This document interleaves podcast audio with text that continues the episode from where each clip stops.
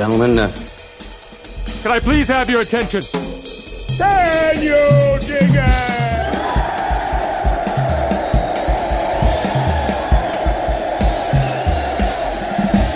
Greetings, dear listeners. This is Jonah Goldberg, host of the Remnant Podcast, coming to you once again from sunny Ponte Vedra, Florida, uh, and continuing our our really impressive streak of having people we've wanted on for a very long time who now have no choice but to say yes because they are trapped in their homes. Um, we have one of my uh, at this point, take it any interpret parse it any way you like. One of my oldest friends. and uh, uh, Ronald Bailey, who was uh, a major part of my life and an early part of my life. But before I get to all of that, I'm just too excited to talk to Ron. I should say that this is brought to you by the Dispatch and the Dispatch.com. Go to the Dispatch.com to sign up for all the free stuff or to pay for all the payable stuff and um, to find inner peace and the true meaning of Gunga Galunga. So, anyway, uh, and today's episode is brought to you by our friends at ExpressVPN. Um, finally, so for listeners who don't know, I mean, I've quoted Ron many times here. Um, Ron was my boss for a while in the early mid '90s, and then I kind of replaced him as the produce as the producer of uh, the TV show that we worked on, and then since then we have remained friends ever since. I will say this. It's very painful to have to say this in front of Ron, but I have probably, of all of my friends, I can't think of someone who I've learned more from um, and who I've had more fun arguing with over the last, dear God, quarter century. Um, Ron is currently, and has been for quite a while now, the science correspondent for Reason. Do I have that right? That's correct. And, uh, but he has done many things. He was a, one of his first jobs was as a in New York was as a ballet critic. Um, and he worked as an economist as in the heart of the Leviathan. And when I knew him, he was a television producer. He's written many books. Um, he is uh, a uh, as polymathic as one can get in this day and age. So, Ron, welcome to the Remnant. I'm delighted to finally be with you. What took you so long? I don't know. it's just it's it was just it's, it was a hard band-aid to pull off. Um, so um, well, we might find out why it took so long if, if, as the conversation goes on. we might indeed. We might indeed. So, uh, and I should, you know, I should have you know, we've had several of your colleagues, and I, I want to refrain from saying ilk, uh, but your ideological co-conspirators from Reason and elsewhere, and we usually have a fun time with the libertarians. And as you know, I've become more libertarian over the years. Finally, but, uh, took you long enough. I know, I know, I know. Uh, I will, uh, I will, I will run you through some of the libertarian paces stuff later in the show. But there's one question to sort of set things up here that I'd like your take on. Uh, I talked to Charlie Cook about this recently. Um, you may have noticed that in the response to the pandemic, many people say stupid things. No. and one of the things one hears often is that uh, the pandemic proves that the case for limited government no longer makes never made any sense. That we need government. Um, my view is that there's no inherent contradiction between classical liberal conceptions of government and fighting the pandemic. But I was just wondering how you think these things through. Well, the two things to say about that I, I would like to start with. First is is that uh, the pandemic is basically occurring in what I call an open access health commons. And the problem with a, an open access commons is there are usually two things you can do about it. And we think about commons as things like rivers that no one owns, or forests that no one owns, or the atmosphere, that or lakes, you know, that kind of thing. Mm-hmm. And typically, what you should be doing with that is assigning property rights so that somebody will own it and will take care of it. Essentially, will be responsible for it. Who will internalize the cost and the benefits. The problem is that something like the health commons is, is hard to do. Uh, one of the things, uh, for my my best example of that is is that vaccination is a way of enclosing, if you will, the health commons, because then people are taking responsibility for their health to make sure that they're not harming someone else. And so that's what we have to do, think about is how do we protect people uh, with this kind of, uh, of, infectious disease. It's a, it's a real problem in that regard.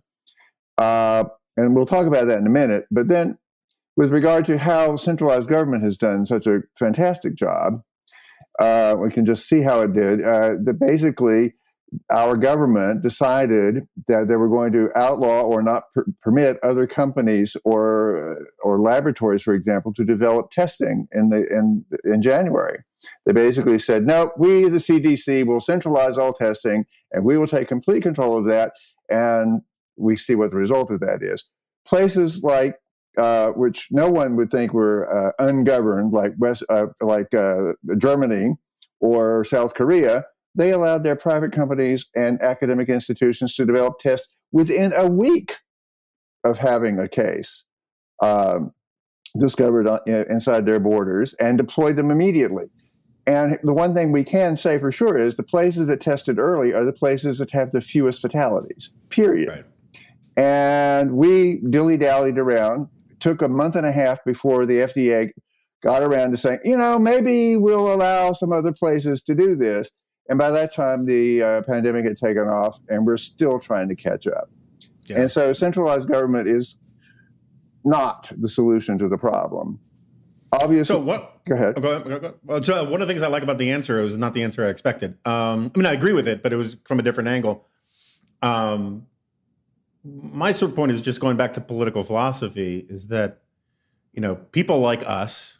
I mean, you've always been obviously more libertarian than I am, but people of our tribe, let's say, we've always said, look, the government is there to do a handful of things, sure. right? This is one of those things, right? you know, I mean, you can go back to 1600s, you know, in the colonies. I mean, like, there's a lot of common law about how epidemics and pandemics are one of these things that you actually do need government to play some role. And I don't remember until this time around that you had so many, you know, uh, supposedly libertarian, conservative, small government people saying, back off, the government has no right to tell me to wear a mask or do any of these things. It's a very strange new moment here. I, I, I I find it very strange as well. Uh, the, obviously, again, the, the other thing you can do in the open access commons I was talking about is you can't privatize it, you have to regulate it. And this is mm-hmm. one of those situations where you have to regulate it because we don't have a really good way of making sure that everyone takes control of their microbes, as it were. And uh, but again, you can do it in a stupid way or a smart way. We've chosen the stupid way would be yeah, my so, suggestion. And just in, in your because I'm I'm kind of obsessed with this right now because I I got into a thing with a flack from the administration. who everybody who wants to think that the administration has handled this perfectly thought that she had slam dunked me on something. And so basically, what happened was I've been obsessed with how when almost in all the public utterances from the administration, oh, the res, the the the claim is is that they had the travel ban from China that saved an, an ever growing number of lives. You know, now Trump's telling it's millions of lives. Um, and and then my, my, my problem has been that after they did that, which I think it they're they're perfectly fine to take some credit sure, for doing it, absolutely. and they're perfectly yeah, fine yeah, yeah, to point out that people were jerks about it and and all the rest. That's fine. But then they just took their eye off the ball, as far as I could tell, and that is correct and so I tweeted, you know, so what did they do in February? Because uh, when the national security advisor wrote a piece for the Wall Street Journal doing this seven crucial steps that's, you know, to fight the pandemic, and they made, talked about these seven decisions the Trump administration, administration made, none of them were in February. Right. and so anyway, this this this flack then listed this list of meetings essentially and briefings that they had internally right, right. as if this was fighting the pandemic and right. all of the usual suspects, you know, the the Freedom Caucus types and some of the heritage types, you know, all the people who were sort of part of that echo chamber just at twitchy celebrated as if the, as if this was this amazing comeback and I thought it was this was a, these were minutes of meetings. So, what is your take on the chronology of of because it, it, some of it, it seems to me is less of an indictment of centralized government than just sort of incompetent government, right? I mean, South Korea has some centralized government, but Right. it wasn't incompetent government. That that that yes, I think that's a fair way to characterize the the, the distinction between what happened in South Korea and here. Uh, yeah, I've looked at some of the stuff that the administration put out with regard to its timeline and so forth. They put out this timeline, and if you look at the timeline, you're right. It's a bunch of internal meetings which had no decisions taken, no policies were taken at any point. Uh, they're taking a lot of credit, and what they forget to tell you is the stuff that they didn't do. That they should have been deploying testing widely, almost immediately. They made a whole bunch of really dumb decisions. Uh, The the critical thing for me is testing would have told us how extensive uh, the infection had had become, and we Right. would have been able to adopt testing, tracing, and isolation, self isolation, as a way of helping to control the pandemic, which is what's working in Germany and South Korea much earlier. And now, you know, what? It's 1.3 million Americans have confirmed diagnoses of, of the disease, and we're up to almost 75,000 who are dead.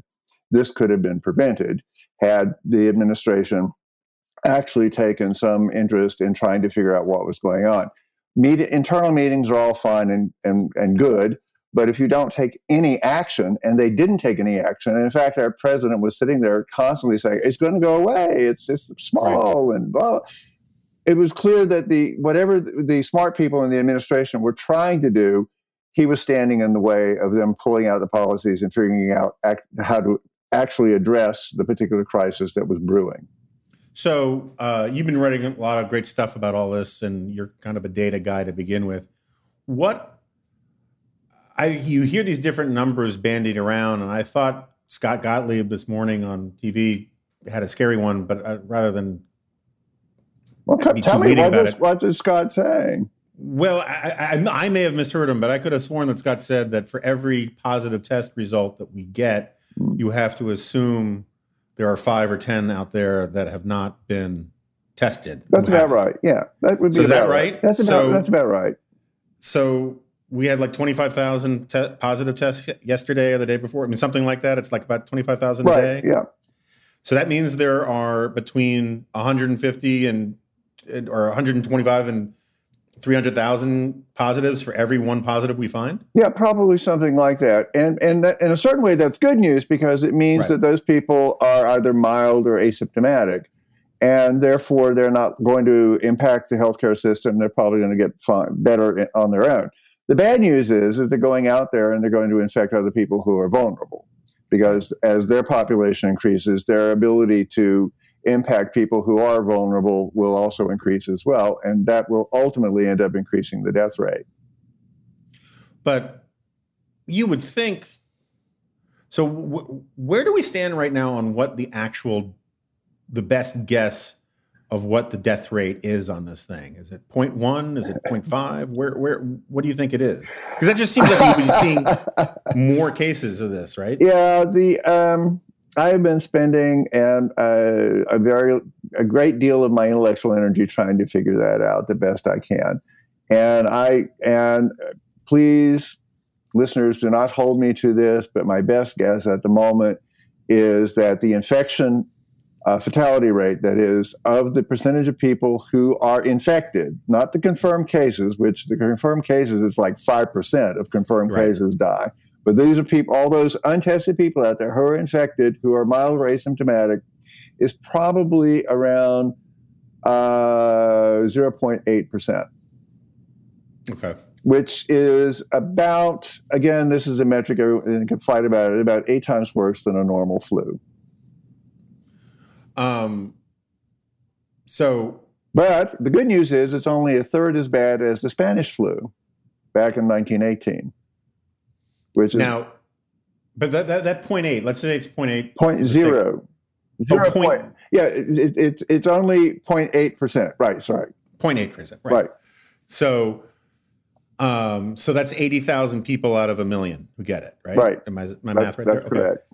So we're coming up on 80,000 people already. Is that 80,000 people, is that, is that million a statistically representative segment of the population with the, from, you know, with the, all the age brackets recommend, uh, No, no, represented? it's, it's it's it's it's almost exactly like a normal flu is. Is that the vast majority of people who die of the disease are over 65. It's, some, Right, some, my- it's something like 70%, So if not higher, actually. I, I, as you as you well know, I'm not great at math. Um, so let me ask it this way: You say it's a 0.8 uh, death rate. Um, In, infection for fatality rate, yeah. right. So uh, But and that's my best guess. Don't hold me to oh it. no, no, sure, sure. I'm, I'm just trying to understand the math here, right? So let's say, so but that's out of that's assuming a normal population, though, right? no, my I- question? no, no. I'm, I'm thinking that the, no. This is what what it will add up to ultimately when you know uh, a year from now when we look back, the majority of people who will have died will be people over age 65. But this applies to the entire population. But for Okay.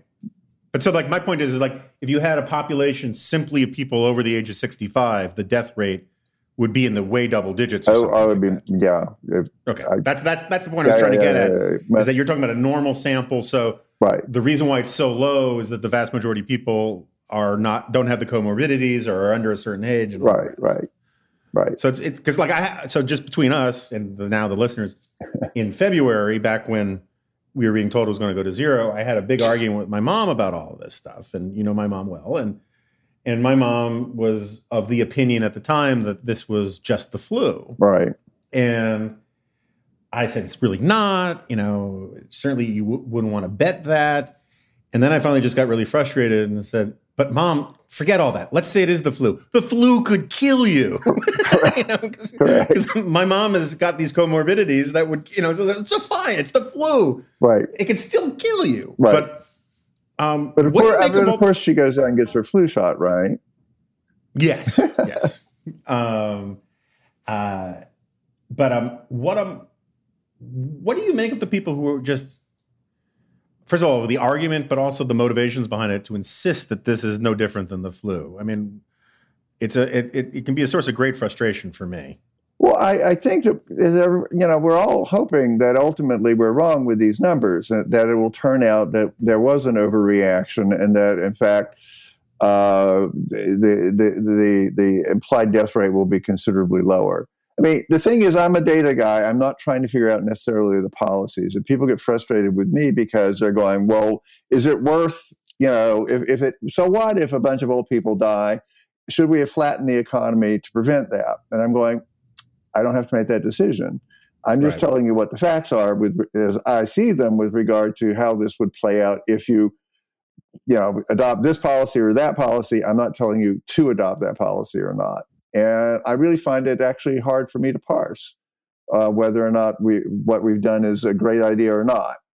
Yeah. Uh, I think that uh, it could have probably been done better. And as I say, if we could go back in history and do South Korea or Germany, we would be in a much better spot than we are today. Um, excuse me. Uh, don't worry, it's a cigar cough. Um, That's not a comorbidity. actually, there's exciting stuff about nicotine and. I uh, saw that. um, but but it only works for French people. um, there is this though. There's this, you know, this obsession in certain quarters to say it's just the flu, right? And that you know we don't kill. You know, 60 60,000 people die every year of the flu, which is we can argue about the number. Fine, let's take it as a given. Um, and that therefore we shouldn't do anything. Um, the last time we had a really bad flu season, I don't remember the refrigerated morgue trucks um, full of bodies in the streets of New York. I mean, explain to explain why you think this is in fact different than the flu. Well, it happened much faster than a typical flu season. I mean, this flu season typically goes from October through April, right? So you would have fewer deaths over time. And there's actually a pretty good argument that um, eh, that the uh, CDC, which has not covered itself in glory, the Centers for Disease Control and Prevention, not covered themselves with glory with in this uh, handling this crisis at all. Uh, it has been uh, overestimating the flu deaths anyway. Mm-hmm. And so, uh, because what they do is they, you know, they they make up, they have a model and they look at symptoms that are reported, and then they uh, put a fudge factor on top of the model to figure out what they think the, the ultimate death rate would be for any particular flu season. But it's a, it's a modeled result. They're not actually counting bodies. And so what happens is, is that actually they may be overestimating the number of flu deaths, which then makes this particular virus look even worse. Because if Right. they've been underestimating, I mean, if they've been overestimating the number of flu deaths, we actually have bodies to count in this particular uh, uh, pandemic, then uh, that would also explain part of the reason that you don't have refrigerator trucks during the flu season is that they're not really the right numbers. Um, what what do you make? What do you, how would you how do you parse the these excess death numbers? Right, because we have um, X number. You know, there's this big debate: are we overcounting or undercounting COVID deaths? And I, Right. I think we're undercounting. We're, under, but we're probably undercounting.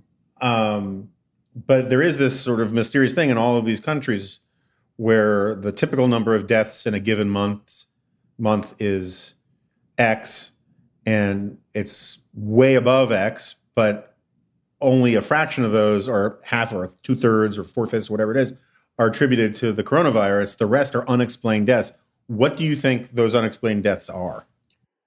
Uh, well, it probably the result of two things. One is it's uncounted COVID deaths, but the other thing is is that people are increasingly rel- uh, reluctant to access the healthcare system. So people who would otherwise have gone into uh, to, to address other medical problems that ultimately killed them uh, don't, and they die at home. So that uh, would account for that at, at least a significant proportion of the unexplained deaths. I would I would suggest. But again, these are the kinds that we're in the middle of this. Okay. And so it's going to be, no one figured out how many people were dying during the Spanish flu, for example, in 1918, until epidemiologists could spend years later going through the numbers and trying to figure it out. We're going to be doing that for this, uh, this episode as well. Uh, so all of these numbers are best guesses that people have. And so we're all kind of trying to figure out how to handle this through the murky data and in hindsight, some of the decisions will be have been wrong because we Mhm. wouldn't really know have known what really is going on. Uh, and it, yeah, I, I, I, it, it pains me, uh, but apparently everything becomes part of the culture war anymore. Right. And and this is driving me crazy, as I say, because I'm trying to, at least for my readers, to say this is the data as best I can provide it to you. I am not trying to be on one side or the other, quote, side. I'm just Mhm. telling you what I can figure out. And it, it, every time I put out a new way of parsing the data or updating or the news or whatever, people attack me going, well, how dare you? You obviously hate Donald Trump or how dare you? You're, you know, uh, you, you, you obviously love Donald Trump. And Yeah. it's just kind of like, no, I'm just telling you the best I can is here's the data. You make up your decisions with regard to what the policies should be. Um, and it and it's very frustrating. I I I sympathize. Um, um, the you said earlier, uh, and this is if this seems like I'm trying to bait you, maybe it is true. Um, you said I earlier that I might. You said earlier that if you can't privatize it, uh, you need to regulate it. right. And you were talking about um, And then there's good regulation and stupid regulation. Right. No, fair enough. So, are there any commons that, I mean, the way it sounded there before was that you would prefer that privatization is always better than the regulation, but maybe not. Um, are there any commons that you would rather have the regulation than the privatization? I mean, you, presumably you don't want to privatize the entirety of the oceans. Uh, well, if I could, I would. But Okay, well, there you go. uh, yeah, I mean, why why not privatize the oceans? Uh, we we uh, what you do is you privatize fisheries, and in fact, every place we have extremely good data that when you privatize fisheries, they start improving immediately, and this happened in Iceland and New Zealand. It's happening off the the coast of Maine. But it, it but here here I have a peculiar fascination with privatization of fisheries, which I will go as a tangent. I don't eat fish. I think they taste nasty. Nothing wrong with fish that tastes like beef couldn't fix. But the pro- the problem is is that you have to wait for a fisheries to collapse before the fishers will say, "Oh my God, we have to privatize it now." Right. People just don't want to go in that direction. They want to be hunters and gatherers for some odd reason rather than privatize. But it, it works every time it's been tried with fisheries. And so, yes, of course, you should privatize the ocean. Um, but Well, but there's a difference between privatizing a fishery and privatizing from sea to shining, shining sea, you know, 72% of the Earth's surface area. I mean, Well, fine. Uh, let's let's we'll, work out the details of that. But most of the stuff that we want to we want to privatize would be within 200 miles of the coast of some country or other. So and we own that, right? That's the international, that's the demarcation of international waters. Is about more or less, yes. Yeah. It's the uh, uh, economic exclusion zone is is the exact title there. Okay. So would you privatize the air? Uh, I would, well, as you probably know, I've uh, had a very vexed uh, history with regard to climate change. No, I know. I want to. I want to get there, but uh, sure. Uh, a- just for your listeners who don't know this, is is that initially I was incredibly uh, skeptical of uh, climate change as a big problem, and I resisted it for a very very long time. And sometime around 2005, I decided that uh, the data is coming in is pretty bad, could be bad. And then I just did a, a, a huge uh, article uh, back in November for for Reason, where I went through all of the data uh, and basically thought uh, concluded it's it re- really will become a big problem if we don't address it. The other thing about uh, me and climate change is is that uh, I have you know, and I'm not advising this at home, but I have a peculiar fascination with UN climate meetings. So I've been to about 20 of them. And uh, one of the things that uh, spending time with these folks is that my preferred idea for privatizing the atmosphere was cap and trade systems. Mhm. And I watched how that played out with Europe. And if Europe, who loves a bureaucracy, could not pull out a cap and trade system, trying to roll this across the entire planet with India, China, Russia, Brazil, Mexico as part of it is not going to work. It's just not going to. So I reluctantly have decided that um, a uh, ba- basically an entirely rebated carbon tax is the way to c- to control that particular commons, Mhm. and uh, it has to be entirely rebated. Everybody will get a check. It goes, you know, uh, right through the government. They don't take a penny of it. But Good luck with that, Ron. I, I, I again, I can tell you the right thing to do. I can't tell you how to get there. I do policy, not politics. All right, so it's rebated to whom? Uh, to every American, you get a check uh, once a month, Your carbon check. your carbon check. It would be sort of like the way the Alaska Fund works for oil. And but but the Alaska Fund for Oil, and we both know that I know a little bit about Alaska. Um, I said kind of. there's actually wealth created by the there's wealth that's thrown off by the natural resources that create that fund. I understand. What what wealth is created by taxing carbon? Uh, basically, what you're doing is avoiding destruction. Okay, that's that's harder to monetize. It is harder right? to monetize. And I'm not saying you necessarily get the price right, but you start with it. And if things start getting worse than predicted, then you increase the tax. If they get better, maybe you lower the tax. But in any case, people will be able to use uh, their carbon uh, tax refund, as it were, or rebate or whatever, uh, to offset whatever the additional costs in fuel, electricity, and so forth that they would have to pay. So uh, since you brought it again, up, again I, I you know I don't want to necessarily solve this particular problem here. It's a it's a long discussion, and it's not something I I, I choose to do because uh, I love the idea of it. It's I think it's a big problem, and uh, it would be better to get started sooner rather than later on it. No, no, I, I wanted to talk about the climate change stuff.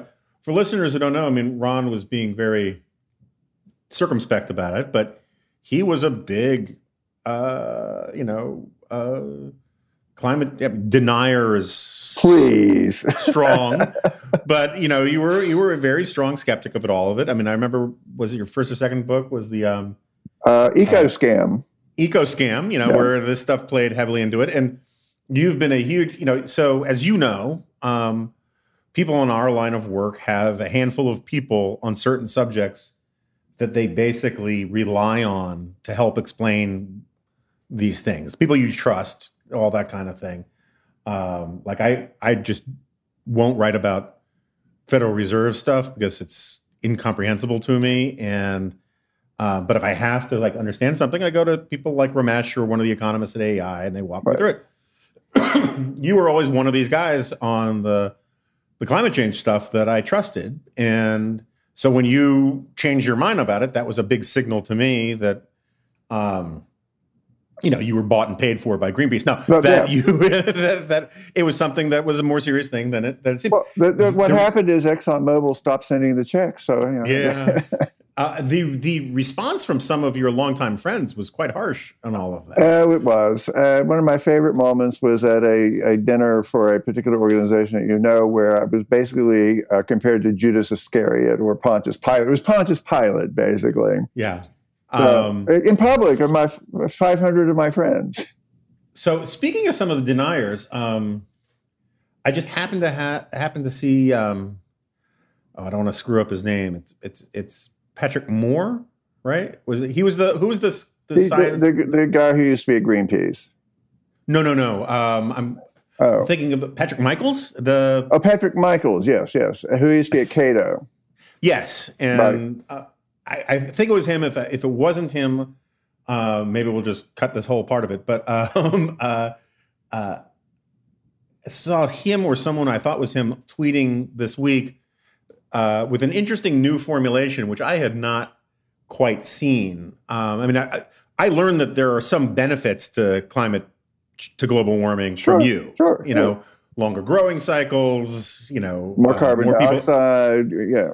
More people die in winter than in summer. Right, so blah right, blah blah. Right, so I, and I, you and you still agree with that, right? Sure. Um, but for the time being, yeah, just he, keep it going.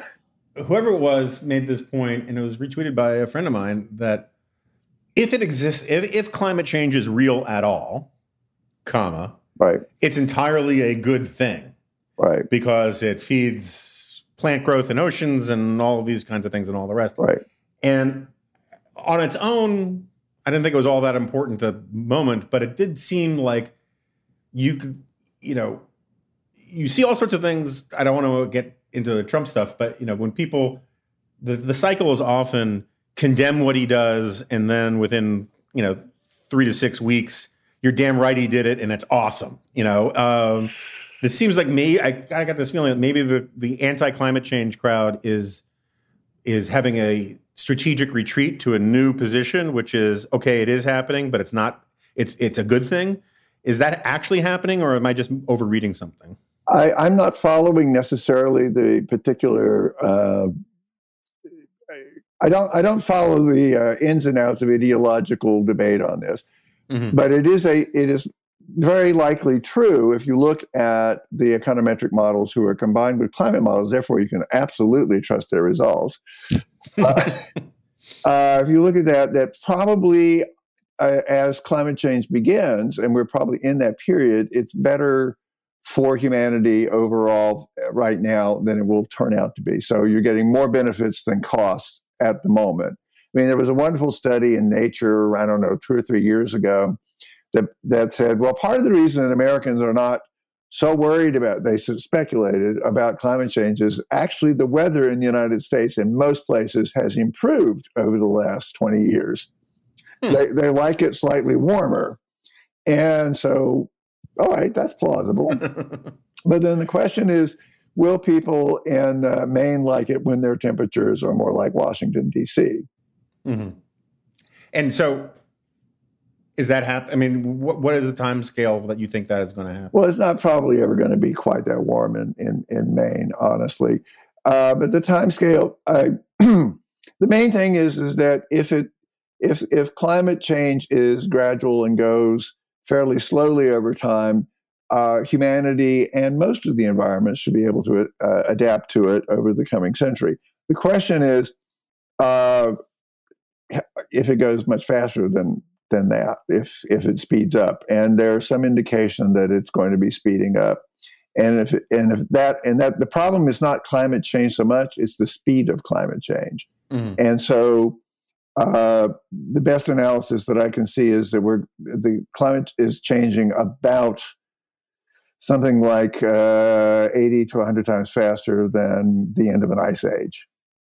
Think, think about it this way the last ice age was about four degrees Celsius cooler than our current climate. If the models are right, we're going to be about three to four degrees warmer by the end of the century. So that's as much change as you get in an ice age in 100 years. This could be a problem. And so, what are the and I know you know people who ask these questions all the time. Um, what are the, the, tangible problems? Is every place going to start looking like Australia did with the fires? Is it going to be, um, you know, crop failures, or is it? I mean, what what to the to the people who say, "Why will it matter to me?" What what are the three or four concrete things that will matter to them? Um, again. the question is is uh, how quickly will the changes occur? I do believe humanity will have the ability to adapt to whatever is going to occur. It will be particularly once we privatize space, uh, which uh, we certainly should have been doing. But I know, I know, I agree with that. Uh, but no, the um, again, the question is uh, sea level rise. How ha- mm-hmm. how fast is that going to occur? How soon are you going to have to leave that wonderful house in Ponte Vedra uh-huh. to, to go inland? Uh, and, Sooner than the oceans will catch me because it's not my house. But right. anyway. but but but those are the kinds of things uh, that you have to worry about as sea level rise. Is it accelerating? The evidence is it suggests that it is accelerating, and if it continues to accelerate, like the last century, the best guess is that sea level rose by about eight inches. Did anyone notice? Eh, not really. But if it goes up three feet in a century, people are going to notice, and it's going to be expensive to work around it and so forth. Again, I think humanity will be able to do that. And presumably. But not Venice. Venice is going to have a problem. Venice is going to have a problem. Venice already has a problem. Yeah. New Orleans is going to have a problem. Yes, New Orleans is going to have a problem. Uh, but again, the you know the other thing, again, I can argue it either way. Um, the by the end of the century, humanity, the average per capita income on planet Earth should be somewhere around seventy to eighty thousand dollars per person. Right now, it's about twelve, fifteen thousand dollars a person. So, three generations hence, or two generations hence, they're going to be so much wealthier with so much better technologies. Climate change may be the least of their problems. I don't know. The question is are there sensible things that don't whack the economy we can do now that might slow the process down so that we gain more information and we're able to handle what comes? And that's why I'm in favor of a relatively small carbon tax that is gradually increased over time because then we can adapt to it. Um, yeah, so this has always been. I mean, and, and again, I I first got interested in a lot of this stuff from you, um, but this has always been my so I'm I'm sort of with Matt Ridley. I'm uh I think it's happening. Yeah, I, yeah, yeah, I understand. You know, um, and it's something to keep an eye on. Matt's a buddy, about. and we we we have yeah. a, slight disagreement about this. Um, but uh, the the the logic that I always had a problem with, and you know, I have colleagues at AEI who are in favor of a carbon tax too. So I mean, I'm not, I don't, I don't, I don't throw it, and and and we have friends. We know this that you know, at the big oil companies like ExxonMobil, they've priced this into their models a long time ago. Right. The idea that like the real opposition to carbon taxes is not from big oil anymore; it's from other players. But um, the thing that's always bothered me about the climate change arguments is that with most problems in life, certainly most major problems, the preferable way to deal with them isn't to to manage them; it is to cure them. Um, sure. And you know, I always remember I talked about this before. You know, there's this sci-fi short story I read years and years and years ago where the characters were heading to the nearest closest star system, but because they didn't have faster than light travel, they would have to like uh, be in suspended animation, and even then, it would take them you know 500 years to be there. and shortly after they set off, they encounter a ship that has faster than light travel, and they're like, "Huh, that was interesting." And the captain says, "All right, let's turn around and go home." Because now that they know the faster than light travel exists, the idea of spending 500 years to get to this planet Right. will mean that by the time you get there, your great great grandkids will have be living in cities on that planet, and the the the lack of interest among people in things like geoengineering um, Yeah. drives me kind of crazy. Yeah, me too. Uh, I mean, And- geoengineering is basically a backup emergency cooling plan. Why, why, why wouldn't you have that just in case? You don't do Well, it. I- you I- have it. You, you, you do the experiments to see, well, will this work? And then you don't do it until also, oh my God, the temperature is going up a degree per decade. We got to do something. Right. Yeah. And you know, and then um and there are all sorts of tests that you can do that don't destroy the planet by accident, right? I Correct, mean, correct. they did that thing with the iron sulfide in the oceans, Sure, and it sure. it was pretty. At least my understanding it was pretty successful. Um, but um, I guess the I guess what I'm getting at is that you know, n- and you went through this on the climate change stuff ten years ago, fifteen years ago, um, because of my personal journey with in the Trump era. You, fi- I find myself quote unquote on the same side of people I've long disagreed with for profound in profound ways Sure. and I still disagree with them, and they drive me crazy. You know, and so I, I am not. I haven't gone full Bill Kristol. I don't talk about electing Democrats. I don't talk about, um, uh, you know, the loving the praise I get from MSNBC and all these kinds of things.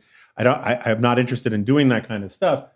But the it does it bother you at all on the climate change front that you are de facto sort of on the side of people who make all sorts of insane arguments about the environment and make all sorts of insane arguments I'm, about I'm, I'm not on their side. I'm on the data side.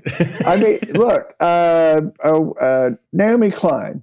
I mean, she Yes. put it all up there in her idiot book. Um, uh, this changes everything: climate versus capitalism.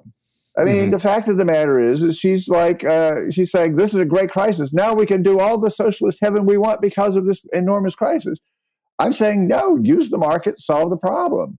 That's what you have to do. There's a carbon tax is a kind of market mechanism. It sets a price on an externality and then it encourages people to move away from that particular product and start developing other ways of using energy, conserving it, uh, perhaps solar, perhaps nuclear. God, I would hope for nuclear. Those kind of things. But of course, I, uh, I'm doing. I'm trying to do the best data I can with the best policy I can. I recognize the fact that there are all kinds of people who who have wanted to transform our society uh, for all kinds of reasons that in horrible ways uh, that are using the climate crisis as an excuse to do policies that they wanted to do for decades. Remember, just just a little down memory lane. Why did we do a lot of research on solar energy in the first place? Does anyone remember why? I, We were running out of oil. Oh right yeah sure yeah yeah yeah This was yeah. in the 1970s. We were running out of oil. We didn't have enough fossil fuels. We were having to turn coal into natural gas because we were running out of natural gas. Carter, uh, President Carter at the time, was going to spend $3 trillion deploying solar panels to pr- produce 20% of our electricity by the year 2000. $3 trillion was a bit of money back in the 1970s. The economy was barely that size. yeah now it's just phase three Exactly. of 12 phases of the pandemic Uh, Um, but so the point is, is that, and of course, everybody, uh, how should we say this? The same sort of people who are now saying we need to do solar power because of climate change. We're saying we now need we need to take over the economy and and and control energy and so forth because we're running out of energy. So it was the same environmental group. They were saying energy problems uh, was the reason for solar power. Now it's climate change, and it, and the policy's always been the same. The crisis has changed and you pay no attention to those people. They already know what they want to do. They don't really care about the science. I hope that I care about the science. no I'm, I, I, I think you do, but I mean, I think you also know what I'm talking about in the sense that um, because of the way, I mean, you, you lamented earlier about how the pandemic is turning into a culture war thing. Yes. Everything is a culture war thing. And It didn't used So to be when you- necessarily. when you can see, I, I agree, but like you, and, and they shouldn't be, but when you can, when you concede the premise of the blue team about climate change, it's it's a double signal, right? It's a signal to the blue team that maybe you're a No, I assure you, both sides hate me. It's good. I, I, I, I, I can attest to that. I get it, but, um, but, um, my other point is that it's I can hardly wait to get the emails from your listeners shortly. I, you'll they'll be mostly thoughtful. I mean, uh, there'll be people mad at me that I'm not pressing you more about the the weeds of the climate science stuff, but you know that's not. I, I love weeds. Just keep going. No, I know you're perfectly capable of doing the weeds, so that's one of the reasons why. You know, it's like remember years ago I heard the story about how uh, they invited Michael Kinsley to debate um, Milton Friedman on the gold standard, Uh-huh. and Michael Kinsley was like, "Are you f- kidding me? I'm not going to debate Milton Friedman on the gold standard. I mean, I think he's wrong, but like, there's just things I'm not going to debate him about because he knows, you know." There's like I'm not going to debate you on what the the third IPCC addendum to the whatever thing is. Um, I just take it all under advisement. Um, and yes, we need to bleep out the f bomb back there.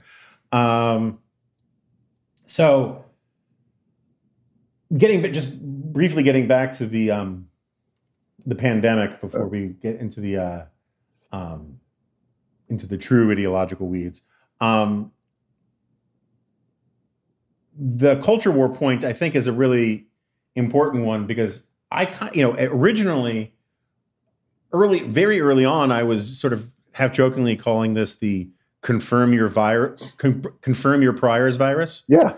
because everybody was just, you know, I mean, it was, you know, Bernie Sanders says this proves the need for socialism, and Right. you know, people say this proves the need for the Green New Deal, or this proves the need for a payroll tax cut, you know, and Right. and it seemed briefly, at least, that we were moving away from that, yeah. and as people were actually dealing with the reality of what was going on. Right.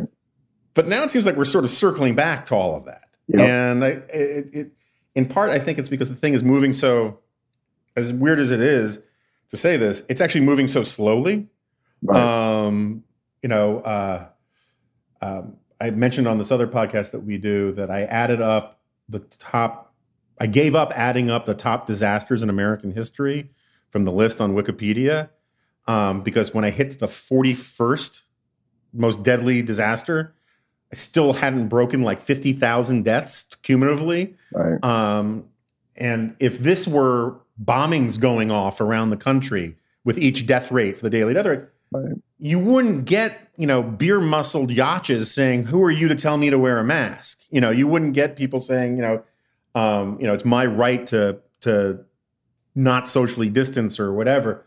But because it's slow and out of out of sight, it plays out differently. But I've noticed this thing where at Fox, where I'm a contributor, they're starting to rack up more and more epidemiologists and public health experts who are serious people. These are not like Eh. suckers who are all on the open up the economy side Right. to one extent or another. You know, I mean, and they're not all making dumb arguments. So they're, you know, they're Sure. some are just saying protect the elderly, do it this, do that, whatever. And then on uh, MSNBC, most of the epi- epidemiologists should be coming on with a scythe and a reaper's cloak. the way they talk about it is, you know, we're doomed. Stock up on canned goods, eat your children. So, um, it, I know you don't want to talk about what we should do, but um, what should we do? like, if you, if let's say you Uh, were man, stuck, let, me, let me turn it around on you. What what we're about to do is you you know that phrase we've all heard about the laboratories of democracy. The states are the Uh-huh. laboratories of democracy. We're about to find out in six weeks or not, or so which ones are whether or not opening up is going to open the floodgates of uh, pandemic death or not. So keep an eye on Georgia and Texas, and let's see what happens. Yeah. Okay. So, but all right. So, all right. Since you don't want to answer this, um, this is one of the things that worries me, and I have to admit, I hate, hate thinking about these things in terms of what the political consequences will be. Right. Um, it, it It's it's it's analogous to when there's one of these mass shootings, and you can see it on Twitter. People are just it's like they're waiting for the last lottery number to find mm-hmm. out it was a pro-life activist or a green or a green new deal person so that they can then say see your side is full of the monsters and your side is full of the monsters. Right. I hate the ghoulishness of all of it. Right.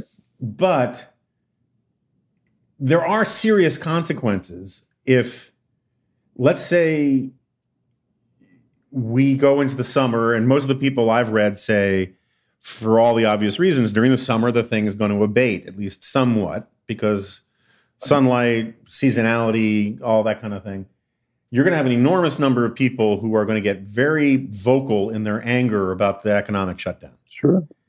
And um, and then if you have a and God willing, we do um, uh, a vaccine or even just a really robust treatment that right. makes it not a death sentence anymore. Right. That that will color all of the decisions we've made so far in a really nasty way. Correct. And change our politics dramatically. And one of the things I worry about is that becoming, you already see it all over the place, this idea that the people who are pushing more robust public safety measures, these are, you know, this is the the deep state trying to run our lives. These are the leftists trying to run our lives. That argument will get much more power. Correct. If it turns out that, that we get our, our handle on this. On the other hand, if we don't, and then you have a real spike in the fall, which seems likely if we don't come up with one of those things, the argument flips the other way. And the people who are saying open up the economy were a bunch of monsters. And um, I don't, I'm just trying to anticipate how those politics are going to play out.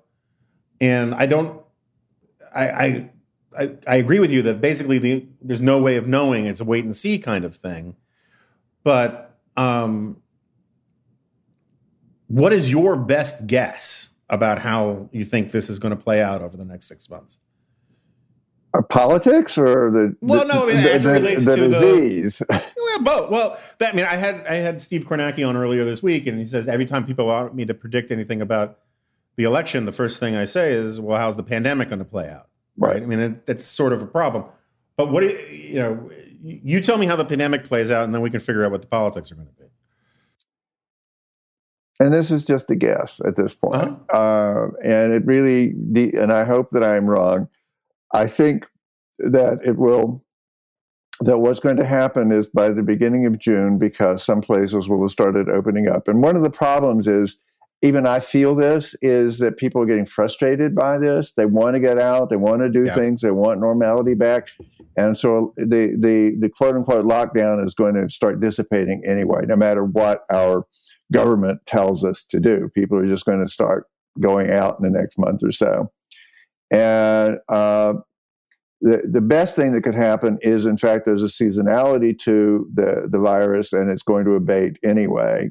So while it's opening up, it'll, it'll, it'll, it'll start abating anyway. But my fear is that it may not be seasonal. Uh, there seems to be less evidence for that than I was hoping to see at this point. Uh, and what will happen is by the beginning of June, the middle of June, uh, it will start spiking again, and the number of confirmed cases will start going. We're, we're at a plateau right now. We haven't really we flattened the curve, but we haven't gotten the curve to go down. Yeah. Uh, if you look at it nationally, I mean, you see some places like New York has managed to get the curve to go down, but nationally, we're just on confirmed cases flat which is ba- it's about two percent a day of deaths at right, least, right? right? And that's and, and but uh, the, the, deaths keep going up and down. Uh, I was just saying yesterday it was about twenty five hundred people, which it should you know if the curve were going down, it should have already you know it should be considerably less than that, and, mm-hmm. and we're not. Um, my best guess is it's going to flare up again, and it will become apparent that uh, I hope it will become become apparent that um, uh, that the reopening was probably going to be very costly in terms of lives. Uh, the question then is, should we go ahead and reopen anyway and and allow you know to some extent the economy to recover? my problem with that, and we all know this, is is that we're all sitting here thinking to ourselves, well, okay, are we going to go to a restaurant? Are we going to go see a play? Are we going to go to a football game? And my best guess is, that most people are going to go, let's let those other people go first, and then we'll see what happens. Right. And so the economy is not going to bounce back as, you know, so basically the lockdown will begin to erode. And I think the cases will increase and the deaths will increase. Uh, but the economy is not going to recover. So we're kind of be in the worst of both worlds a lockdown economy or an economy that hasn't recovered with increasing death rates. Though there is one solution that could solve the whole thing, and Scott Gottlieb has come up with it, a whole bunch of other people have done it, is a massive system of testing. I mean, there's this, I was just reporting on it yesterday. The people at the Broad Institute in, in Massachusetts and other people to come up with this fabulous new uh, uh, uh, point of care test that probably could be refined so that everybody could test themselves essentially every day if we wanted to do that. And if we did that, if everyone could test themselves every day, then we could self isolate whenever we found ourselves to be uh, exposed to the virus. And I mm-hmm. think most of us would be happy to do that. Yeah. And in which case, if we had a massive regime of testing along with some tracing, and then Scott has the idea, and I think he's right with that, is we pay people to stay at home for the two weeks um, that they have the disease, and we pay them. Here's the money. Don't worry, your, your, your job's safe and you have money, and you can stay in this nice hotel. Uh, then that would be a way to get back to normality very, very quickly. And I don't see again. Again, it's a, it's the only way I, that I can think of solving what is, again, going back to my notion of a, a health commons problem, is mm-hmm. all of a sudden then we're responsible for our own microbes because we know we have the microbes. Right. This is what testing would do for us. And the, and again, considering the trillions of dollars we've frittered away on the lockdown and all kinds of stupid ways that we've done it, a few, you know, tens of billions of dollars rolling this out would be a huge uh, wonderful investment in, in repairing the damage that's happened to our country. That would be my policy. It has been my policy. I came out in favor of massive testing yeah. more than two months ago, and I still don't see uh, the, the piecemeal response we've had from our national government and from our state governments in the face of this. It's been incredibly disappointing. No, it's it's as my wife and I, the fair Jessica, we talk about. By the way, say hello to her for me. I will, and happy birthday, right? Yes, um, happy birthday and, indeed. Uh, um, she, she's what, we, she's 30? 29. 29, okay. yeah. And uh, as we uh, wrestle with what to do, what, what our, what college and her last year of high school are going to be like for, for Lucy, our daughter, um, the more you dwell on it, the angrier you get about the frittered, the wasted time, you know, and like there'd be nothing wrong with having schools set up where you get tested on the way in, you get tested on the way out. Right. You get tested when you come home, you know, in case you were on a bus or something right. like that, right. you know. Um, and you know, and Americans who had a problem with that, you could, you know, then you could come up with issues with that, but it's, why would anyone have problem with finding out whether they were diseased or not? I mean, they don't have to tell anybody. I have lost the capacity to be shocked by people's willingness to take offense at certain things for political purposes. I mean, there was a piece in the Washington Times this week, but I believe the op- the opinion editor there basically saying that it is a fundamental form of tyranny and a violation of our constitution to require people to wear face masks on planes. And uh-huh. um, and who owns the planes? Yeah, no, let's. It's a pinata of stupidity. You can bash it from any angle, and you'll get some reward. It's just, it's very, very frustrating. And so, but my only point is, is like, if you got a problem with it, we can come up with remedies about all that. Um, but you know, on your point about sort of paying people for lockdown, one of the things that would be extremely useful and make that more attractive to them is if they had access to ExpressVPN.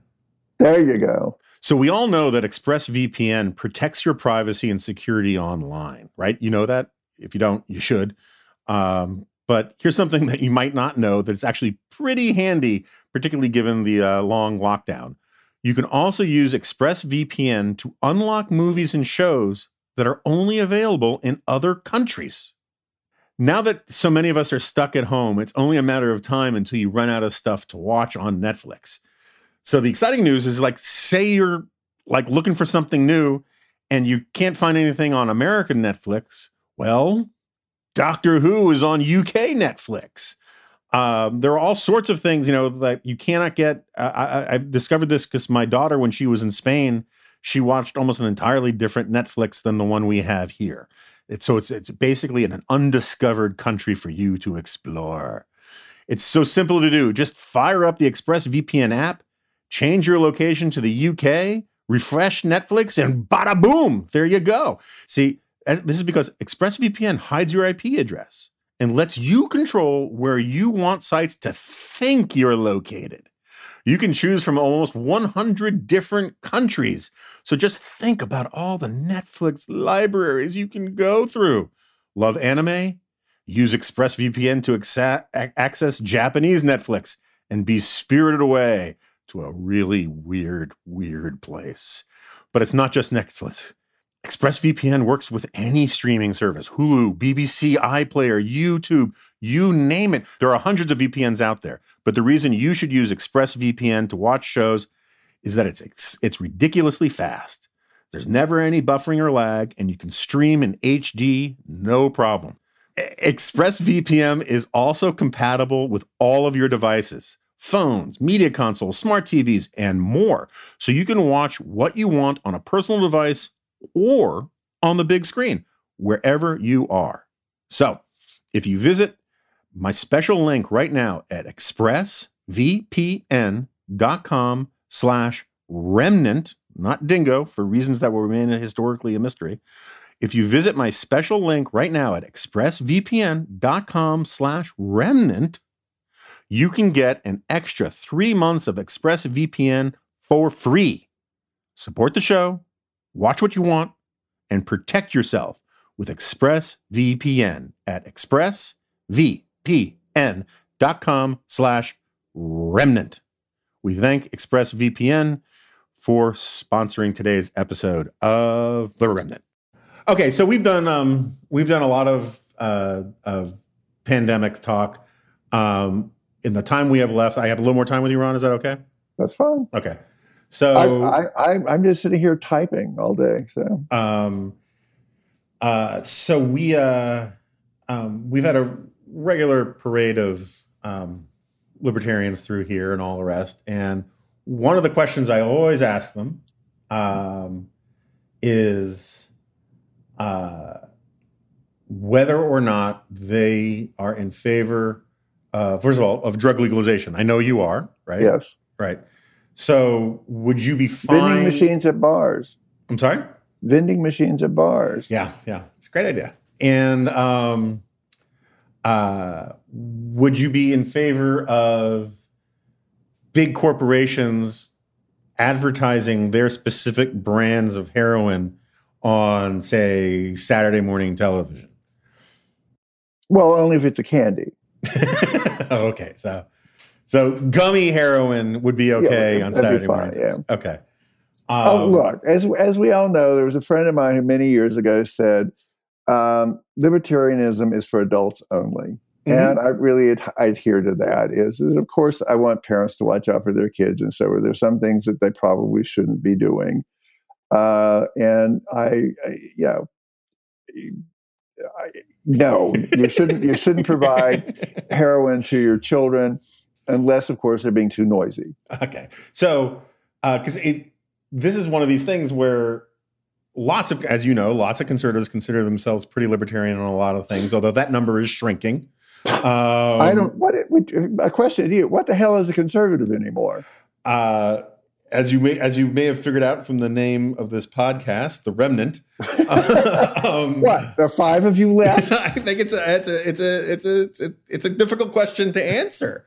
Um, I mean, my God, what has happened to you people? I. it, it, the, the, the, the pod people have landed and taken over what was left of your brains. It's just it's embarrassing. Um, fair enough. Uh, I, I have no, I know. I mean, it, it, people at this stage of this podcast do not want to hear more, more of these familiar rants from me. But um, I will say, I find it interesting the you know, uh, I think Ross Douthat calls it folk libertarianism, which is okay. very different than your libertarianism. But this, whatever this Friedrich Hayek said was right. But. Yeah, which is sort of my libertarianism, right? Um, uh, and of course, we all know that Friedrich Hayek didn't call himself a libertarian; he called himself an old Whig. Uh, right. But uh, that's neither here nor there. Um, the but, An old Whig, by the way, was a libertarian. We used to call them liberals. Unfortunately, we have to call ourselves libertarians, as you know, because the progressives stole our name. Liberals. That's true. No, I agree. I agree with that entirely. And and this is one of these great frustrations is that the as, as again as Hayek points out, the liberals were the rebels, and then right. uh, without ever really getting the power that that we wish they had, the rise of socialism took the mantle of sort of rebelliousness away from the liberals, and the liberals got stuck with being the defenders of a status quo that they actually hadn't gotten yet. And um, and so liberalism was seen all of a sudden as less of a left wing thing, which it definitely was, yes. um, as a right wing thing because it was opposed to socialism, which really was reactionary, as I think we both. Right. I, I think you read a whole book about that. Indeed. Um, but the folk libertarians are sort of the Gadsden flag uh, keep keep your masks off of me crowd that are showing up at a lot of these. By the uh, way, I've uh, seen Gadsden flag masks. I really like the, the that message. It's very. Uh, I like those, and and I think yeah. that personally, I think you guys need to start pushing the dangers don't, don't of cough on me. no, but start pushing the uh, the dangers of facial recognition software more because I've, I've, been pushing that. I don't know if you've read my stuff. I think it's my, my colleagues are saying, Ron, you can't do this yet. I want to outlaw government use of facial recognition technology. Period. In all circumstances. Yes, it's terrible. Um, so, like, you don't like real time facial recognition technology. If you want to use it for going through suspect files or something, that's fine. But you're not allowed to monitor people in real time. Okay, so you have no problem at passport control, like looking into I, the camera and. Actually, I do because I don't know what they're going to do. I don't know what they're going to do. I don't trust my government to keep that data private and secret. But they know it, you're coming through the. I know the port I, anyway because you're giving them I, your passport. I, will be happy to show papers, please. Still. Okay. my only point about the facial recognition stuff is that that these people who think they're really sticking it to the man by not wearing a mask if you convince them that wearing a mask is a way to stick yeah. it to the men, like they exactly. do in Hong Kong and China, it'd be much better. It would um, be. Um, but there is there is an interesting amount of pro-Trumpism and pro, let's say, some version of nationalism, even among the tribes that would probably be considered more on the libertarian side than the conservative side. And I think it's kind of interesting. Um, do you not see it? You know, I mean, the these these these protest groups are kind of Tea Party 2.0, and they're using the again the language of folk folk or not Volk folk libertarianism, yeah. um, uh, and it's been a little surprising to me how um, a lot of the guys who were on the libertarian side of the right have also gone pretty nationalist MAGA. I'm thinking of people like my friend Larry Kudlow, people like Steve Moore. Um, uh, you know, Nick Gillespie is obviously not all MAGA, but he is much softer on Trump than um, than you might expect from an, a libertarian magazine. Um, how is in your I, I, need to talk to Nick about that. but no, but uh, I'm just kind of curious as a sociological thing. You know, both of us spend a lot of time thinking about or at least we used to, about the weird little subcultures on the right. Um, what is the health of libertarianism four years or three and a half years into to the Trump years? That's a very good question. Uh, I live, as you know, I live in my own bubble of of people who work at Reason, who are fantastic colleagues, much smarter than I am, and th- are very, very much more thoughtful about these things than I am. So I feel quite insulated Yeah. from all of these uh, uh, uh, political trends as opposed to intellectual trends. Um, And you live in Charlottesville, where you are Oh, the yeah. li- you're the libertarian in Charlottesville, right? I, I, I, well, I think there's one other of us anyway. Cohabitating with you. Yeah. Right. Yeah. The People's Republic of Charlottesville is not a not a joke. Uh, well, maybe it is. Uh, no, the, the I think that part of the problem. Again, I'm speculating because I don't really know the motivations of the people. Is that they that the lockdown they're seeing the flattening of the economy and the destruction of their livelihoods, and they're they're seeing uh, a lot of people like. Uh, Alexandra Ocasio Cortez, who are basically saying, This is great because we get all this other stuff that I wanted all the time anyway, as they do. And so they're becoming reactionary in that sense. Is they're basically saying, if these people think the crisis is bringing them what they want, then I want the opposite of that. And they're they're in a, it is a folk reaction. It's a reactionary way of being, but it, it's not very thoughtful. Um, I you know, I, I there's there's so many other ways that this could have gone, and unfortunately, we're not going to live in that counterfactual world. We are living in a world where essentially our incompetent government took control of something and flattened both the economy and did not solve the pandemic. Well, sometimes you have to destroy the village to save it. Uh, Um, well, I um I particularly love but we didn't save it either. But um, I, I particularly love the uh, the argument. You see it on cable television. I know you don't watch much of it, but I don't. Um, I used to watch it when I could go to the gym, but no. there are these stories. You know, they started sprinkling out about three weeks ago, two weeks ago, of these. They were careful, but it was always these sort of the silver lining of the pandemic, or the unexpected upside of the pandemic was Yeah. the drop in emissions. And then, or the cleaner water here or there, or the cleaner air over New Delhi, and and that's all fine. At first, they were just like these interesting human interest things, like animals coming back into cities, and I love those stories. Right. But then the activists got hold of it and they started saying, see, this proves it can be done. Yeah. And I love this argument because, like, for people like me and and for people like you, the the basic response to what they wanted to do was it would be too expensive. And Right. you know, like you know, throwing a wet Well, and blanket it on the turns out we were right. It's yeah, no, exactly. Like they look at at at double digit drops per week in like GDP and employment, and they say, "See, it, it could work," and it's like, "No, see, it's too expensive." yeah, I yeah, I think we win the argument. um, um, but so I, I, I, I'll leave the libertarian baiting alone. Um, but I just wanted to make the point Well, that no, I, I, you know, just hop in the hot tub, join us, give it, give it up. I mean, look, your tribe has basically gone completely mad, as far as I can tell. Our tribe, much better. Well, no, I mean, it, it- part of the thing is that you guys had. Um, Who do you want, Justin Amash or Biden or Trump?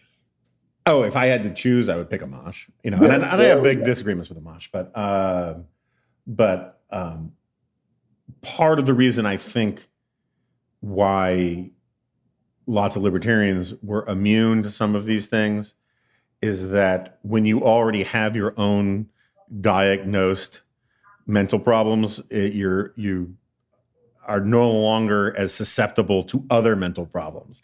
Um, the infect you have you've built up herd mu- you know herd uh, immunity to some of these kinds of things. Um, but uh, So you're basically saying conservatives have very weak immune systems with regard to ideological uh, viruses. To a certain extent, yes. Um, I mean, I think, and I think part of the problem is, is that you spend such an enormous amount of time living in an environment where, for a long time, look, it was, and I, and I think you'd agree with this, for a very long time, it was as a sort of a heuristic or a, just sort of a rule of thumb, that if certain groups of people said X, it was perfectly fine to assume not X or Y, you know, and the problem is is it became more and more internalized that if they're for something, I'm against it. And then it became if they hate my person or they they hate this person, then I'm for that person. And um and over time the, the the intellectual steps that brought you to a conclusion were sort of erased and it became just a knee-jerk thing. And um um and so I, you know, I marvel at the fact that, for example, I don't know, the free trade has never been more popular among among Democrats in, in in for 40 years. And it's never been less popular among Republicans. Um, and it has nothing to do with anybody going to school on the issue. It has to do with, you know, it's, It's an embarrassment on both sides. it is. And It's and an I just intellectual embarrassment. Yeah, and I- it's it's weird, and I have no problem. I mean, look, I whether how much I agree with you, I haven't I haven't done my due diligence yet on the climate change stuff, but I respect you for actually. I mean, it, it was hard for you to change your mind, socially hard. I hated it. yeah, and I don't I don't enjoy losing friends and making enemies all the time, but um, so it's not a, not necessarily a fun thing, but it is. It's a it's a weird time, you know, and it's just, and I don't think it goes away um, for a while. I, I think, and I, I, so it's interesting. I don't know if you saw it. I wrote a thing about it uh, yesterday. Um, this woman, Linda Hirschman, she's a feminist philosopher. She had a piece in the New York Times, and I actually thought it was pretty well argued given her priors and her, the assumptions and some question begging and whatnot. Um, where she basically says, I believe Tara Reade. I think Biden did it. I'm voting for him anyway. And she actually uses this argument from Hume um, and utilitarianism generally. Uh, but she uses this argument from Hume that's saying that you can't have justice when you have scarce resources. And Okay. Hume, Hume has this line where he says, um, you can't expect people to behave um, justly during a shipwreck. You know, where if the first priority is to save your own life, some niceties go out the window. And I'm not entirely sure I agree with all that, but I, I think it's there's a point there to be sure. Um, and uh, and she says Donald Trump is our shipwreck. and so even though I think it's terrible that Biden did this, or that I think he did this, and that I'm terrible that I am turning my back or facing a credible accuser, I'm going to vote for Biden because I am swimming for any safe harbor I can. And the interesting thing to me about it was this was the liberal, the progressive feminist philosopher version of the Flight 90, Flight 93 election, right. right? Existential doom or not. And um and you know, the original Flight 93 essay, which I thought was a terrible thing, um, I did too. uh, he didn't, you know, Anton, to his, I guess, credit, um, said he wasn't sure whether Trump was going to work out, but we just knew he was better than Hillary because Hillary would spell and spell the end of America, right? Which I think was nonsense.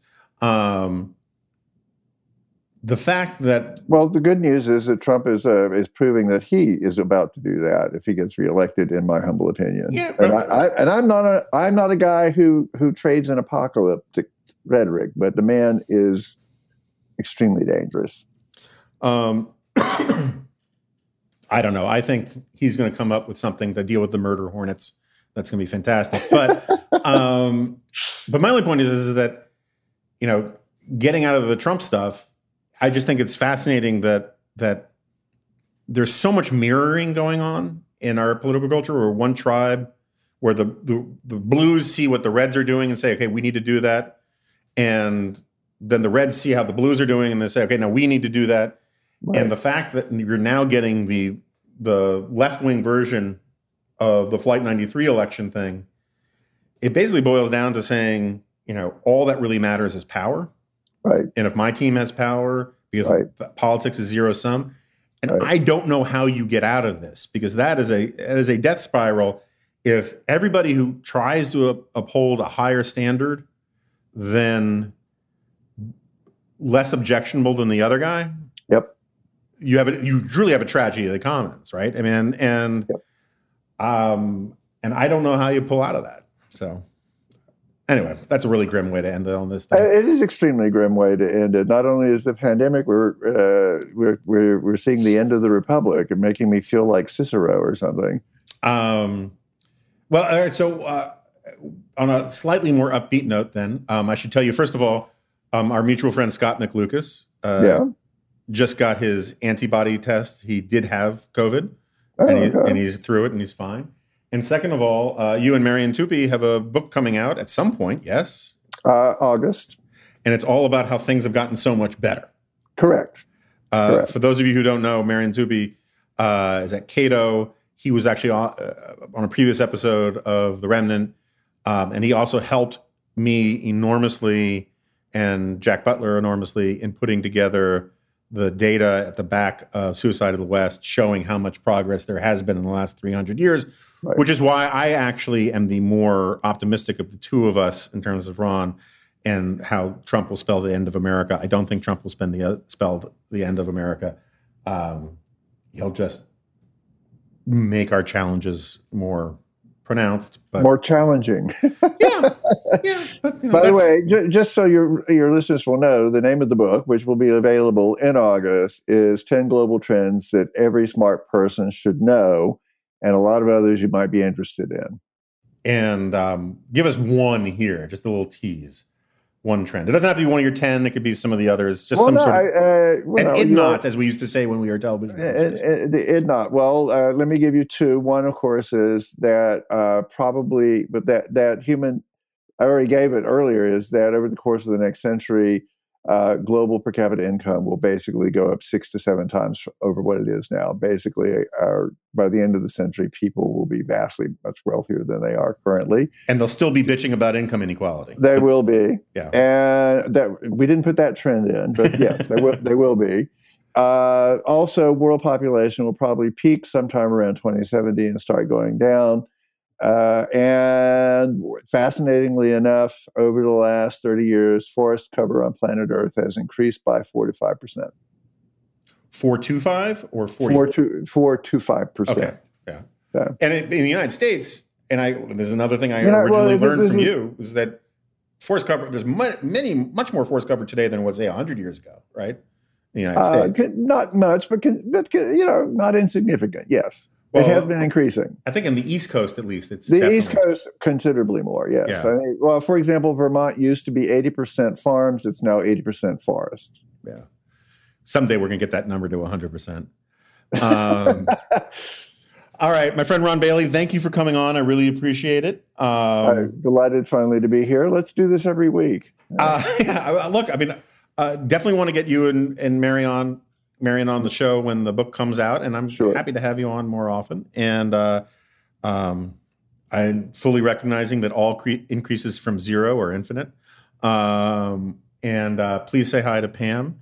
I will do that. And happy birthday to Jessica. Thank you. Thank you. I'll pass that along. And uh, that's about it. All right. So Ron has left the uh, virtual chat room, and uh, um, you know we didn't do enough memory lane stuff, but uh, I wasn't kidding when I said I've learned an enormous amount from from Ron. We used to get into uh, pretty boozy um, at times, but uh, lots of knockdown, drag out fights between conservatism and libertarianism. Um, I've moved more in his direction than he's moved in mine, but he's also become uh, less of a right wing libertoid than he used to be. Um, one of the things that made him sort of ideologically simpatico used to be the Cold War, but that's all gone. Uh, but I love Ron dearly. He's one of my oldest and dearest friends, and uh, an, an immensely entertaining dude. Um, although I'm not sure how much of that side of him came through today, but you guys will let me know. Um, other than that, uh, today, as I said, was the Mrs.'s birthday, and I have uh, much work to do. It turns out that provisioning adequate uh, sustenance and uh, shiny objects for one's wife during a pandemic and economic shutdown is challenging. So I'm going to go deal with much of that. And I still got to write a column as well. And then tonight we're doing this uh, dispatch event thing too. So it's a busy day. Um, so if you can sign up, really appreciate it. Um, I've been reading the feedback from people quite a bit. Um, it's always appreciated, even when I'm, you know, sometimes I think it's on the money. Sometimes I think it's unfair. Sometimes I think it's, uh, you know, nuttier than a Zagnut bar, but, you know, it's all appreciated. And um, other than that, I will see you next time. No, you won't. This is a podcast.